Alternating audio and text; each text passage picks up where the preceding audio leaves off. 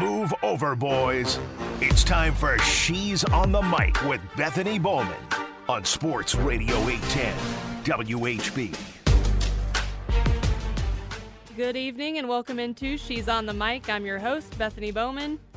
68 degrees outside today. It felt amazing out there. I walked out my door and it really felt like baseball and soccer season. So, to celebrate this beautiful weather, we're going to talk some Sporting Kansas City soccer and Royals baseball here tonight.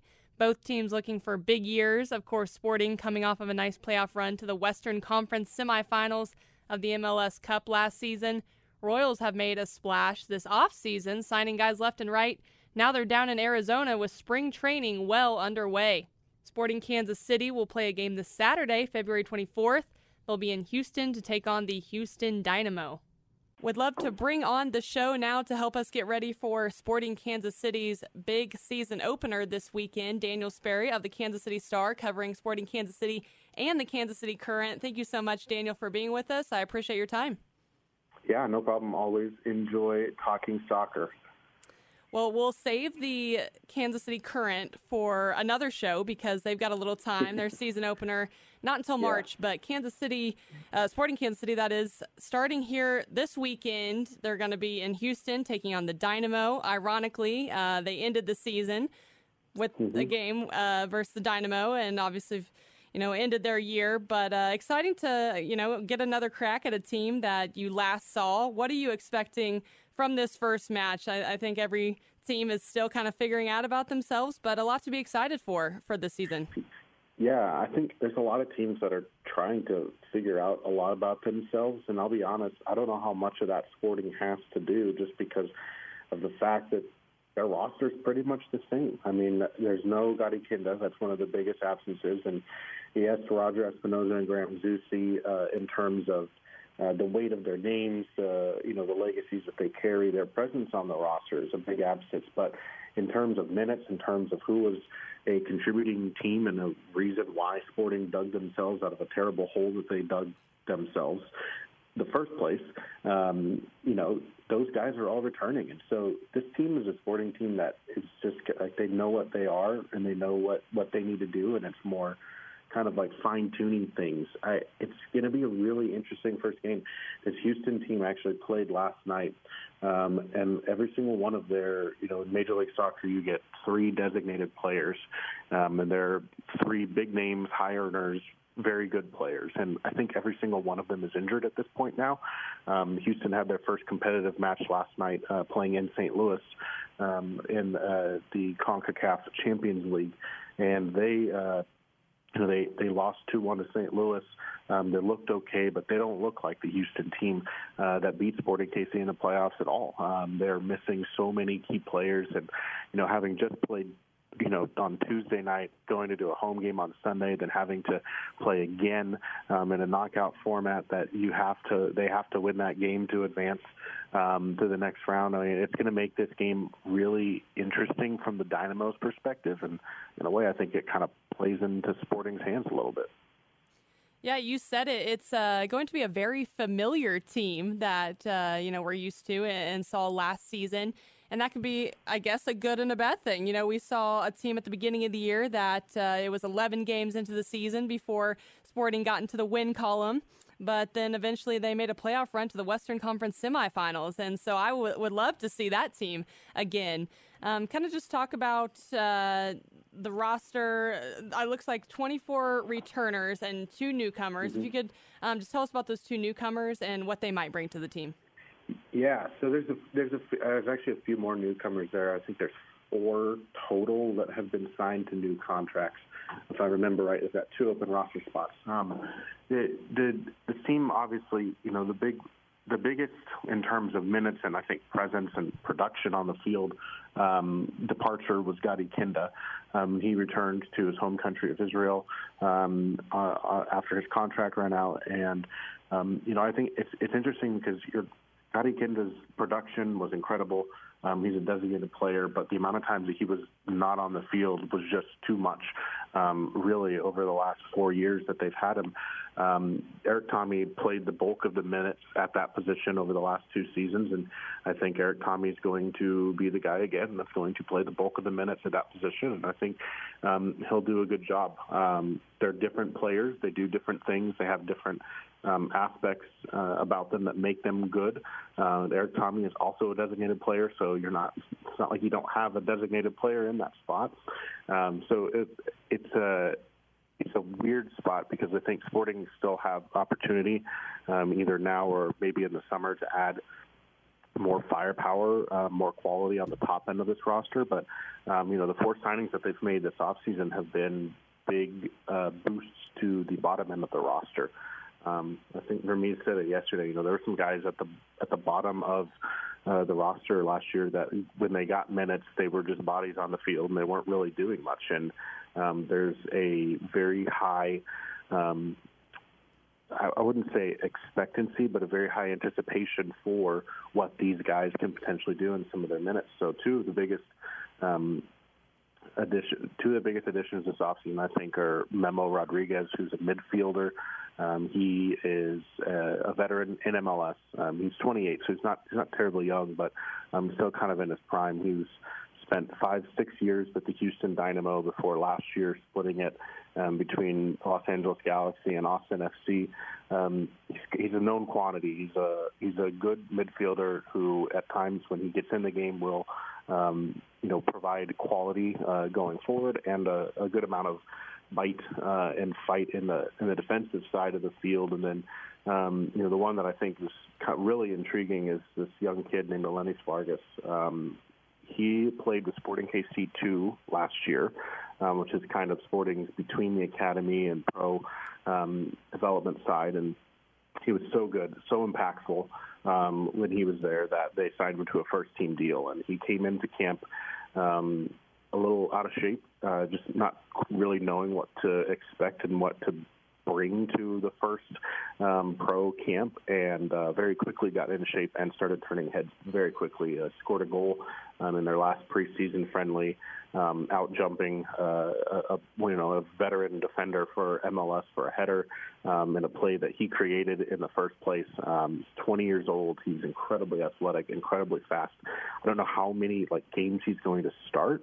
I do anticipate seeing him off the bench a lot though, like late in games as just kind of he's he's large. He's six one, six two, maybe. He's going to be physically um, imposing in size, but he's got blazing speed um, and a really good nose for goal. So um, he'll be an interesting addition to kind of cause some headaches for teams late in matches, um, especially you know Sporting are trying to defend a league, a lead. He's somebody that you have to account for on the counter. And then um, made two other additions more towards the back of the of the team in the defense. Um, they got Zorhan Bassong, uh, a decent left back. He's young, um, had some time in MLS before. Um, I think he'll be an adequate backup to Tim Leibold, and you know we'll see what happens with the left back situation once Logan Ndenbe, who was a you know massive star down the down the stretch for them, and even in the playoff series against St. Louis, tore his ACL in that home match against St. Louis, and you know he scored the the first goal of the match, and Sporting won that two to one over St. Louis to eliminate them you know, and Ndenbe's going to miss the first half of the year, and so it'll be mostly um, Tim Leibold there, but Zorhan Bassong is behind him, and they like what they've seen from him in uh, the preseason to help him out, and then they, they added a goalkeeper through the draft um, as the third goalkeeper. So he, you know, the, the pecking order there's at the goalkeeper spot still stays the same with Tim Melia and John Pulskamp, and then uh, Ryan. Um, I'm not I'm not great on his pronunciation yet. I haven't been given a pronunciation guide, but Peter Vermes said Sheway the other day. Um, I've also heard it Shoe.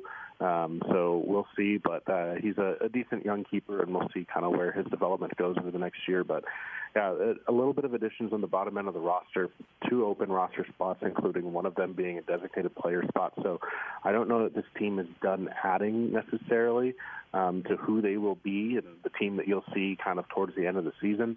Um, the question is just when do they pull the trigger and add another designated player, um, whether that be by the end of this primary window, which is in April, or if they wait until the summer, which means the player doesn't join until mid-July. You know, I think they, they're really focused on getting the right fit at that spot. Yeah, well, I'm I'm glad uh, you know you said that you didn't even know how to pronounce something because me me looking at a, a soccer roster is uh, bad news. Um, I never know how to say a lot yeah. of names, but that's the cool thing. You know, so many guys from so many different backgrounds and nationalities. Um, mm-hmm. You know, you definitely get some cool names and some hard to pronounce names. Uh, I know that we um, we heard Peter Vermes this offseason saying, you know, you're not if you're sporting, just going to make a move just to add a guy. You know, you want it to be the right fit, especially you know replacing guys like Gadi Kinda, um, mm-hmm. you know, important positions like that. Um, so, like you said, they could definitely wait and, and make some different transactions throughout the season. Uh, what do you think the biggest need, though, for Sporting Kansas City is right now? Obviously, we haven't seen them play an actual match. Yeah. We'll get that Saturday, and maybe we'll get some more answers. But through the preseason, is there anything that sticks out to you that uh, is a, a real pressing need? Yeah, I mean, I think I do think the ability to I mean, Kinda and Thommy are very different players, like I said earlier, and I think the, the ability to kind of ha- when both were healthy, the ability to pick and choose either the hot hand or a matchup-based choice um, in the midfield and be really uh, deliberate with kind of the, the lineup in the midfield based on you know what the opponent was doing and what the opponent does um, very well. I think is something that's not lost. I still think that they need maybe another um, higher caliber player in the midfield, and you know, they were chasing that with Kellyn Acosta, and I know some of the other um, choices they were looking at were also kind of in that position. The other area that I think actually depth-wise could use some help at center back. I, I don't know if they'll um, use their center back, uh, use a designated player spot on a center back. Um, it's not very common in Major League Soccer to do that. Um, and usually, by the time you know the players, the center backs that you're getting in that role sometimes are on the older end, and I think this is a roster that probably is looking to be younger, and especially, you know, Vermes told me the other day that if you um, you know, you want to make a three to four year commitment with a guy. Well, you're not going to want to make a three or four year commitment on a 35 year old defender, um, mm-hmm. you know, that takes a giant financial commitment. You want to do something a little bit younger. So maybe more in their prime and someone that you know you can kind of keep through their prime. So I don't I don't know that they'll use it at that spot. I think most likely that they'll use the designated player spot in the midfield. But um, I will kind of go back to 2022. Um, you know, Gadi Kinda at that time, uh, during the entirety of the primary transfer window, which is the first transfer window that starts from January and goes through like the first full two months of the season, basically. Um, they did not know till the very end of that that Gadi Kinda would need to have season-ending surgery. Um, and it created, all of a sudden, it created a very, okay, we are not going to get a number 10 at all uh, back healthy. So we have to go find one. And I think that is um, something to look at. That like may, the way things play out, we'll have almost had two months by the end of the window. Um, the positional need may change. Somebody might get hurt, and you're like, well, we really need to replace this guy um, because there's not adequate replacement on the roster. So maybe we have to go make that investment there. Um, so, like I said, I, I think most likely um, the, the two areas that I see that need the most is kind of in the midfield and um, and on the back line. But I also, um, you know, let's say, you know, knock on wood, hopefully this wouldn't happen, but let's say Johnny Russell gets hurt. Um, big question then is can you rely on some of these guys like Stephen Afrifa or Lenny Vargas, who I was just talking about, um, to fill that spot? And if you can't, then can you go, you know, use your designated player spot there? So I think that's that'll be the the, the interesting thing that plays out over these next couple months. And if they're all healthy, then then I still think the, that that center back in that midfield spot is open. But they're, they're, you just can't, with the way injuries happen in sports, you just can't uh, totally hone in on one spot that might completely change in a month's time. Absolutely, and we uh, saw that with Logan and Ndenbe, and you know he had right. such an impact in the playoff run last year, and then uh, obviously a very devastating season ending, and you know it's going to go into this season too with that ACL tear. Uh, he was so positive the last time we talked to him. Um, it, was very fresh. You know, he had just found out, and um, mm-hmm. you know he said he was going to be very intentional about his rehab and do everything he can to become um, even better back on on the field when he gets back. Have you talked to him lately, and how is his uh, rehab going for that ACL yeah. injury? Yeah, he's. Uh, I have not talked to him recently. I think he's doing. He did the surgery and uh, majority of the rehab um, in Belgium, and I think he is still in Belgium, if I recall. Um, he has not joined up with the team yet. I think he will closer um, to the end of his recovery. And had, when he was younger, had an ACL injury on his other leg. Um, and so he's been through the process, the recovery process before, um, and that recovered really, really well. So I think for him, it was about being a little bit closer to home and family as uh, through the rehab process, as well as with someone that he knows um, can help rehab him from uh, that injury before, and you know keep him at a, the level that he was at, you know, at the at the end of last season. So um, Logan has always been an upbeat guy, uh, and so I don't I don't expect anything less of him. Uh, you know, when he does come back to the team here, kind of closer to his return. But yeah, uh, I think um, you know from from all reports, his recovery process is going good, and it should be on track for um, kind of that June timeline that they were originally targeting for his return. Good, good to hear. I can't wait to have him back and.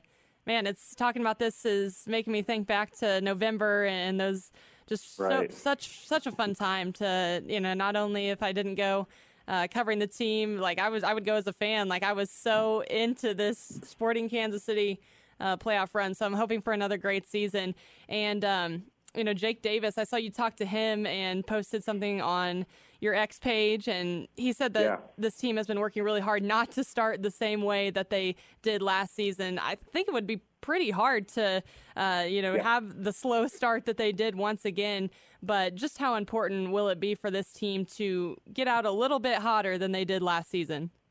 Yeah, obviously it's incredibly important, right? I mean, if you look at even if they I, think if you look at it, there there was a, a, few of the games that they played in that stretch that were winnable games or points from a winning position or games against teams that they should have beaten that they tied.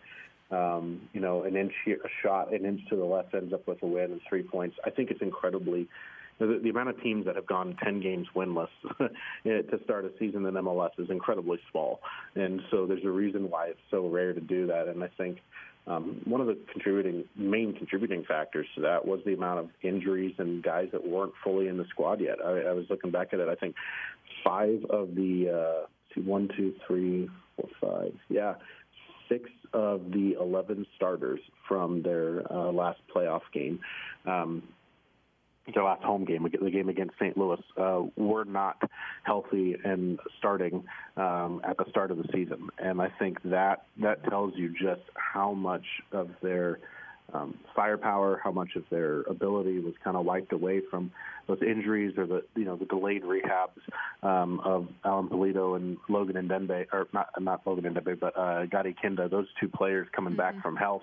I, it was just this crazy perfect storm, and the guys that they did have were kind of losing confidence because nothing was hitting the back of the net, and it just went a little wild. And I think once they got it back, then you saw who this team was, and I think that with a team that isn't that's coming in as not injured as they are right now. I mean, the only there's there's no injuries to what you would expect to be the starting group.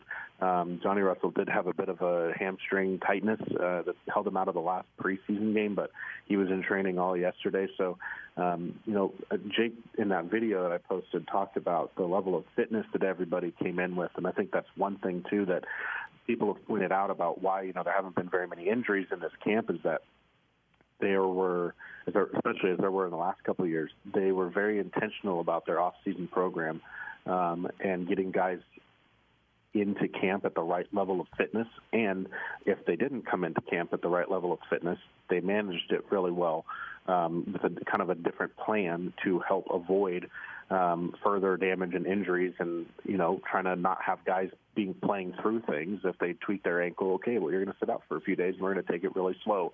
Um, you know, so I think those things. Um, the, the only injury that was picked up in camp was on Khiry Shelton, and that was on a tackle that was given to him um, by another player in a preseason friendly, uh, you know, with another team in the league. So. Um, None of these were injuries, soft tissue injuries, uh, muscle injuries from you know being overworked or uh, not stretched or maybe you know out of shape that that causes those things. So I think that level of commitment to fitness, I think, kind of shows that one, the team's in the right place mentally, and two, health wise, I think they can avoid the disastrous start that they had to last season because I think it was a real perfect storm of a lot of things to create such an unprecedented situation in those first 10 games of the year. Um, and I think that a lot of those factors are no longer factors this year. Awesome. Well, they just wanted to give everybody a little head start, you know, and just make yeah. make, make it a little more fun when they when they did make the playoffs. oh man, that was a, fun season, and it does seem like Sporting has had a really good preseason. I know some of these friendlies, um, a lot of just trying a lot of things out and um, looking at a lot of different angles, but uh, they did come away with um, some great results.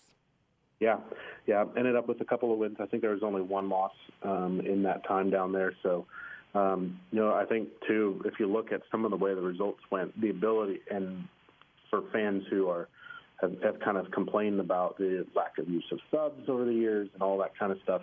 Um, you know, I think the, the depth of this roster is apparent when you look at the way some of those preseason games played out. Those second team players came on and you know won a lot of games for in preseason for this team with their performances, and I think um, the ability for guys to find ways to to impact the team off the bench um, is is a good sign for the ability for Sporting to rotate players, keep players healthy throughout the year, and um, you know be a team that uh, has the ability to bring some game changers and some uh, you know some firepower off the bench too. So um, a good preseason all around. I think Sporting.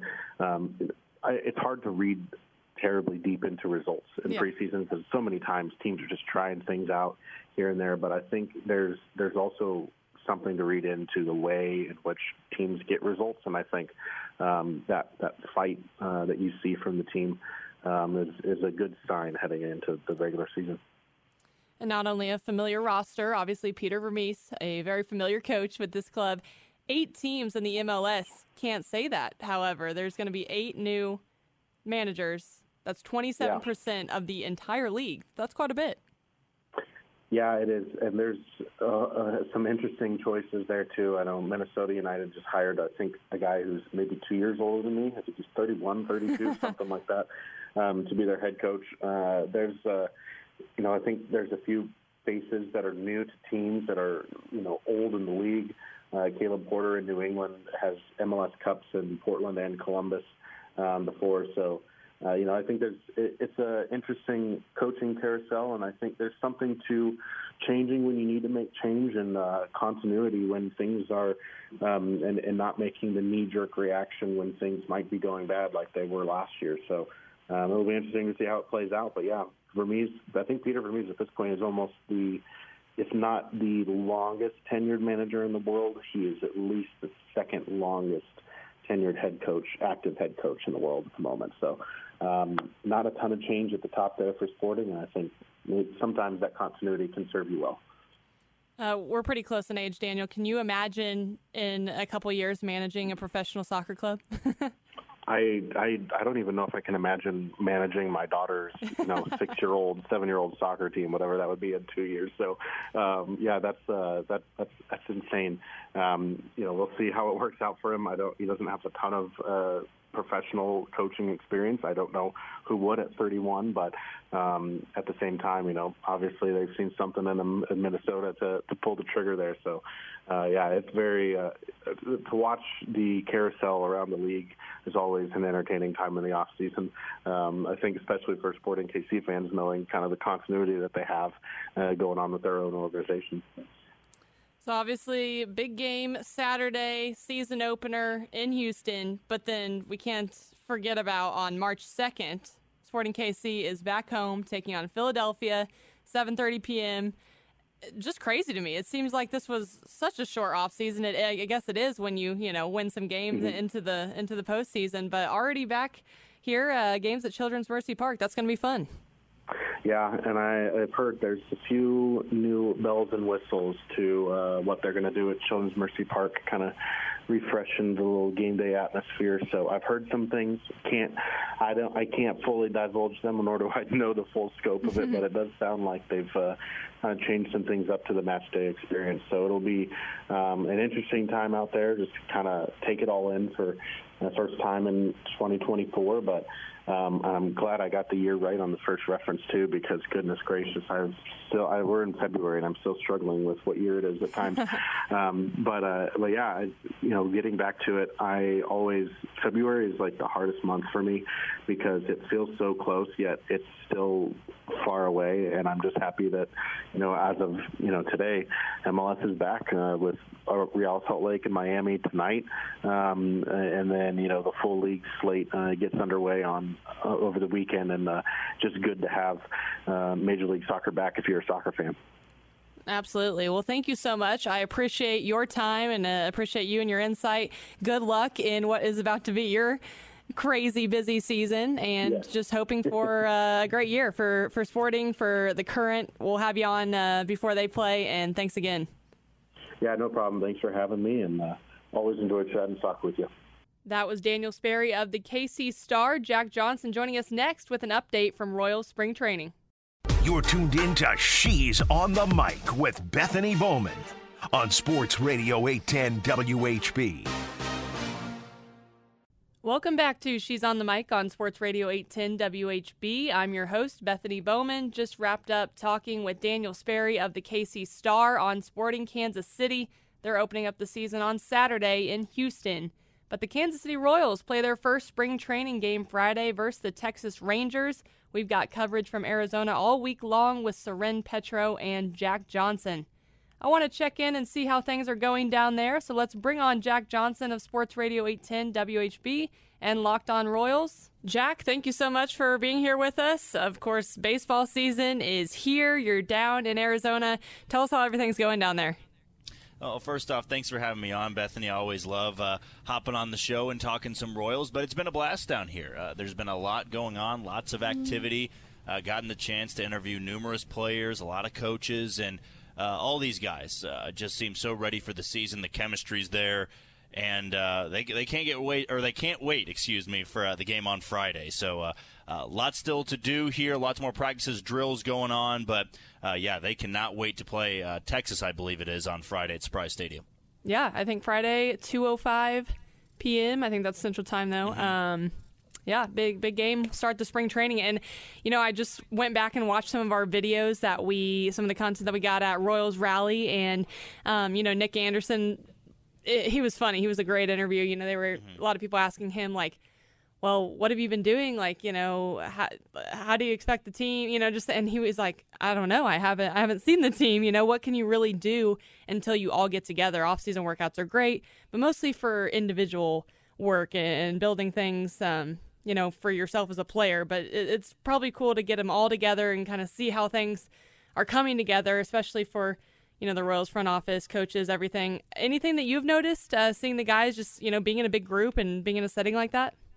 Yeah, I would say the chemistry is there for sure. Uh, these are guys that um, all enjoy being around each other. They've made the younger players, the minor league guys, feel comfortable. At least that's what they were telling me uh, on a couple of those open clubhouse sessions. Uh, we, we just, you know, we've been able to see these guys interact for a short period of time, but it really does feel like they've known each other uh, for quite some time. And it was kind of interesting. We heard from a couple of different people that Will Smith, you know, brought in this offseason he was a little bit of their their lead recruiter when they brought him in on a free agent deal. He went to JJ Picollo and said, "Who else do you want? Who else do you need? I'll, I'll get to work myself here and make this a destination that players want to come to, free agents want to come to." And Michael Wacha uh, told us, or it was Seth Lugo, I think. I think it was Seth Lugo told Soren Petro on the program. Uh, that when he got his deal with Kansas City, the first person to congratulate him was Michael Wacha, and then 24 hours later, Michael Wacha's in Kansas City.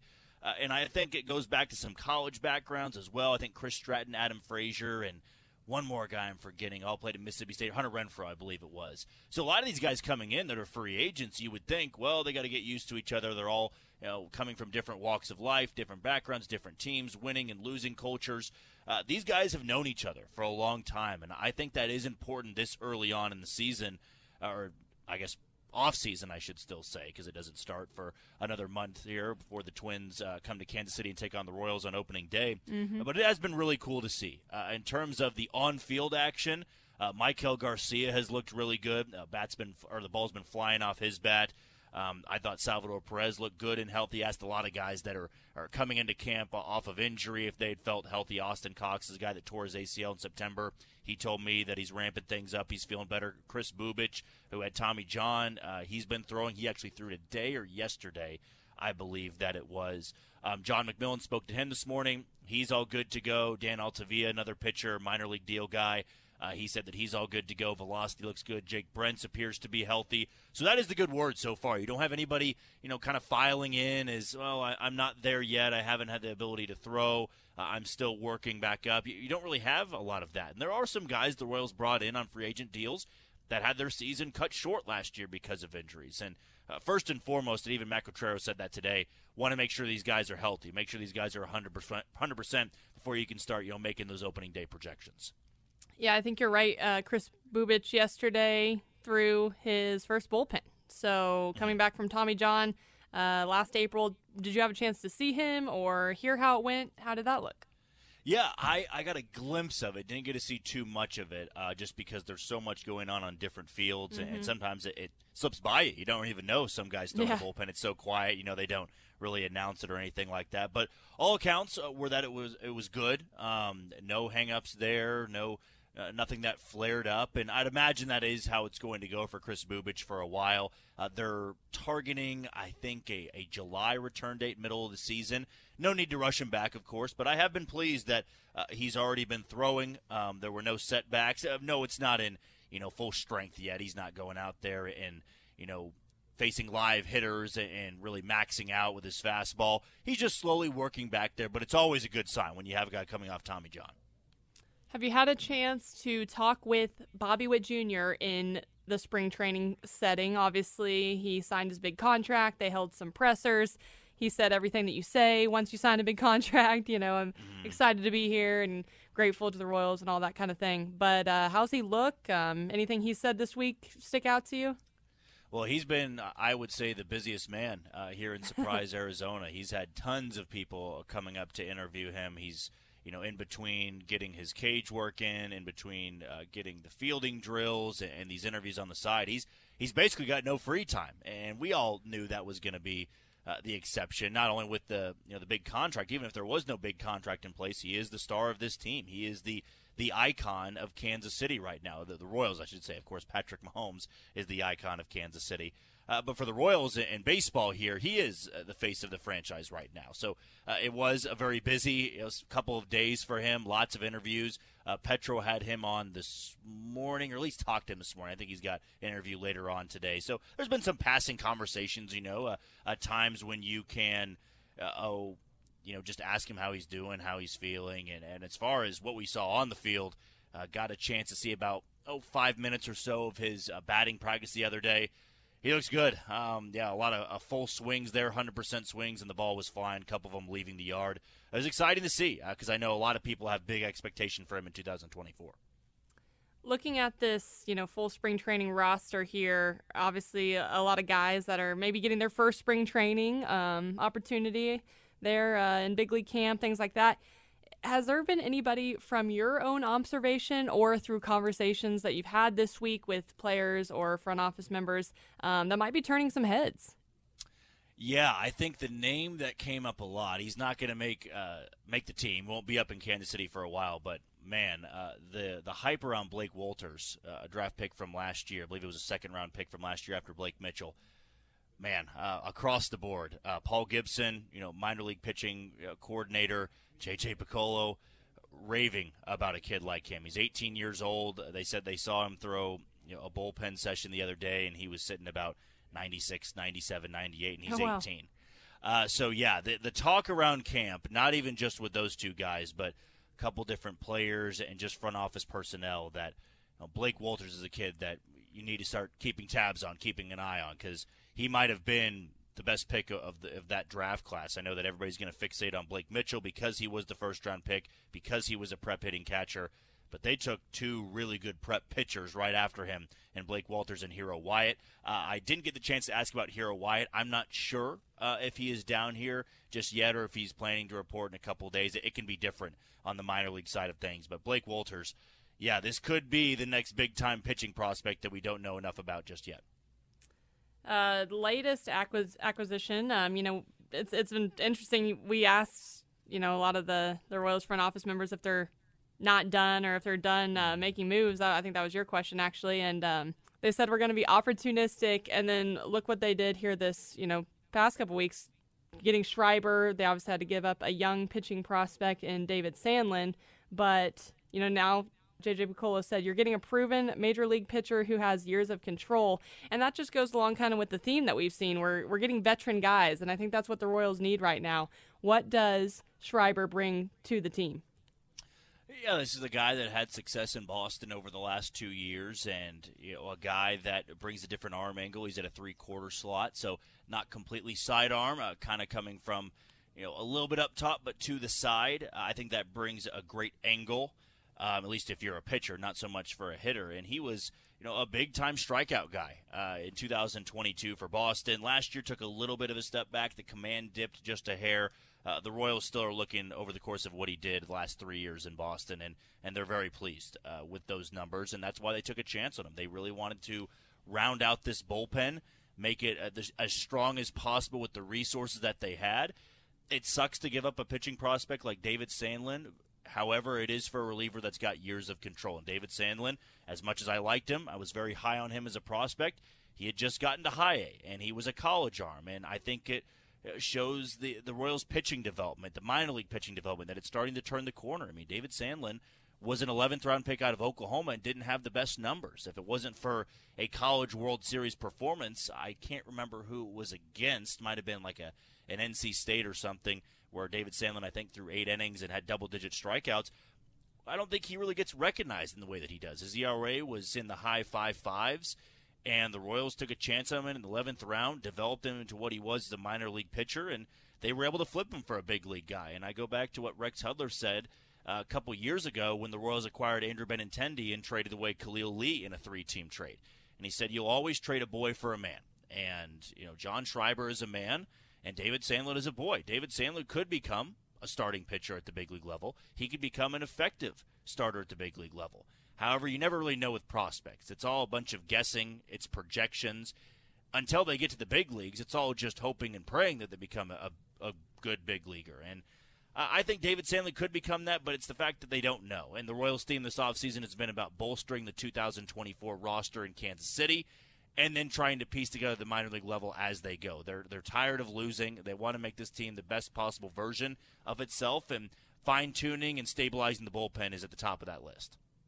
I have to ask you about the catchers because, as much as Salvador Perez told us uh, a few weeks ago that he, you know, feels great and asked us, "How do I look?"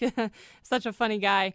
Uh, you know, he's not going to play forever. So, um, looking at you know several other catching prospects. You've got one from right here in Casey Mo from Park Hill High School, Carter Jensen. He looks like the youngest of the bunch, but you know Tyler Cropley, um, several other guys. Tell us uh, maybe who stuck out in that category.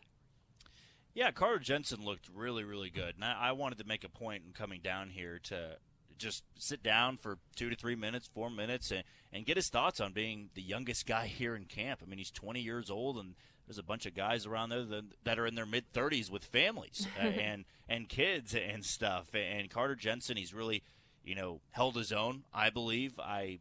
You know, saw the first uh, live, you know, one-on-one BP session when it was Daniel Lynch versus Carter Jensen and a couple other catchers, and Carter Jensen got blown away. I mean, I don't even think he took a swing in that at bat, and he struck out on Daniel Lynch, and then later on in the day, they bring in Will Klein, who throws 97, 98, 99 miles an hour, will be in Kansas City at some point this year, assuming he stays healthy. He was the, the Futures game representative for the Royals last year. So Will Klein, I mean, he's as close to the big leagues as you can possibly get.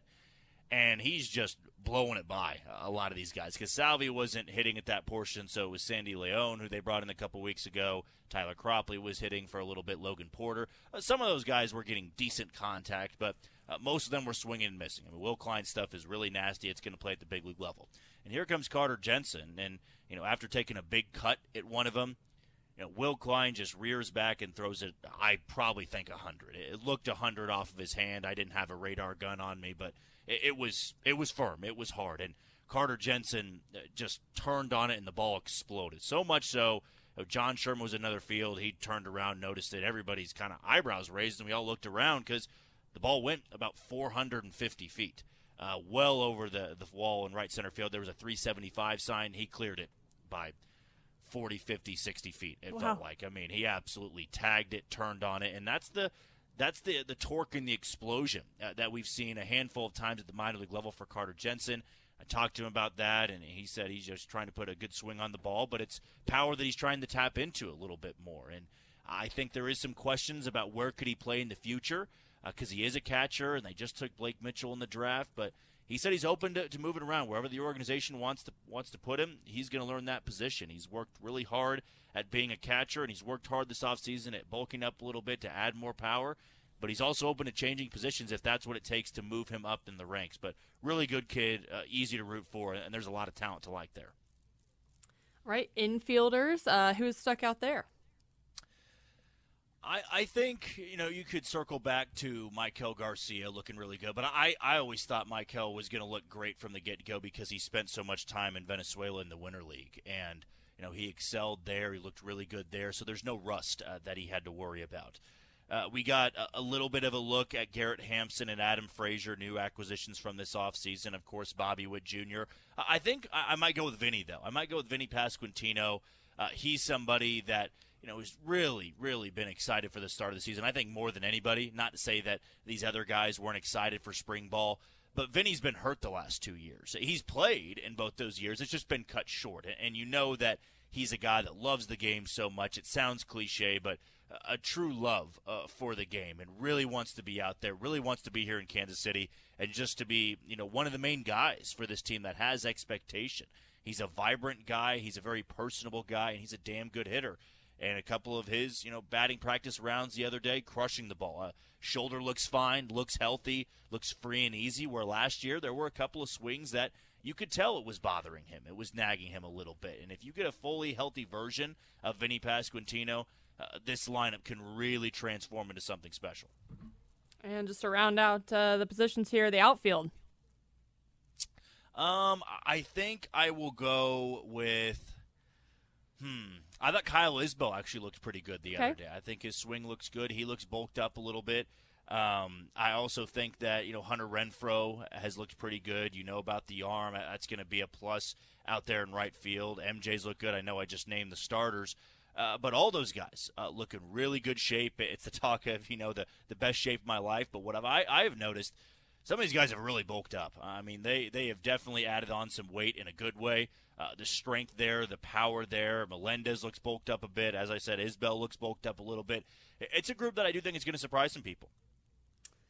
Okay, and then uh, you know, yesterday, Jack, I- am a, I'm the social media manager here. I-, I think I've said that a few times on air, and I'm not sure I like to admit that because you know any little typo or anything now is going to get yeah. pinned back on me but um you know sometimes i love to put out graphics and uh just just let people just have their way in the comments you know it's, it's kind of mm-hmm. it's kind of funny yesterday i put out something just about uh you know the two world series opponents in 2023 were the rangers and the diamondbacks the records for those two teams in 2021, the Rangers were 60 and 102, and the Diamondbacks 52 and 110. Mm-hmm. And so, you know, just telling the story that things can can turn around. Obviously, a lot of factors in that, and um, money a big part of it, and who can you go get those type of things.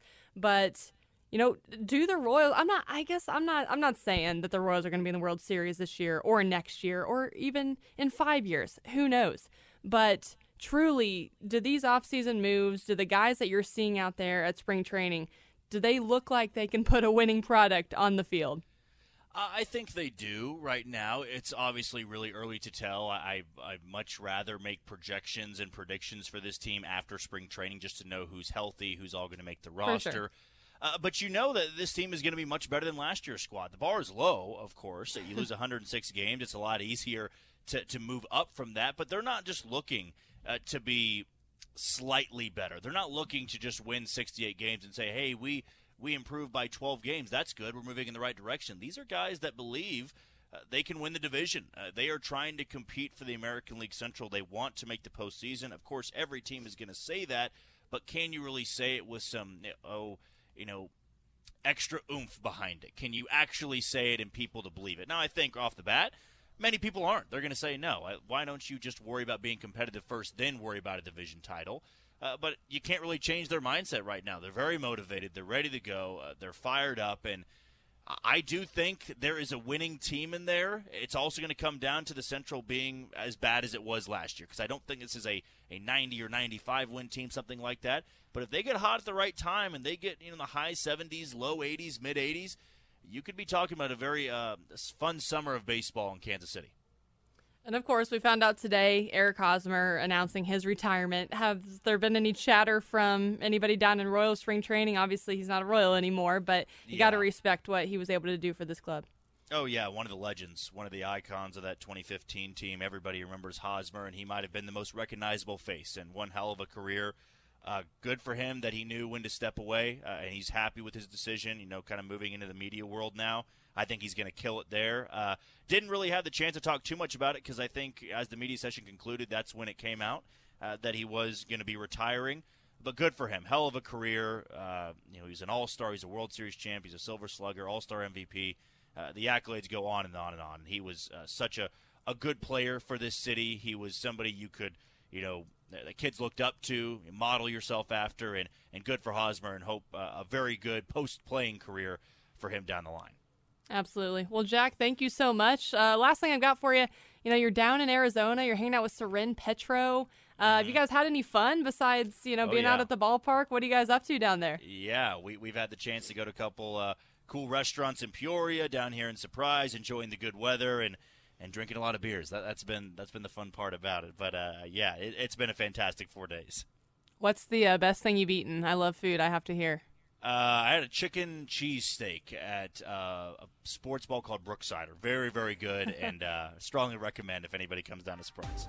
Okay, well, Jack, appreciate it. Thanks so much. I know you got a, a lot of other radio segments to jump on, so thanks so much for joining mine, and we'll talk soon. Thanks so much, Bethany. Uh, glad to join anytime.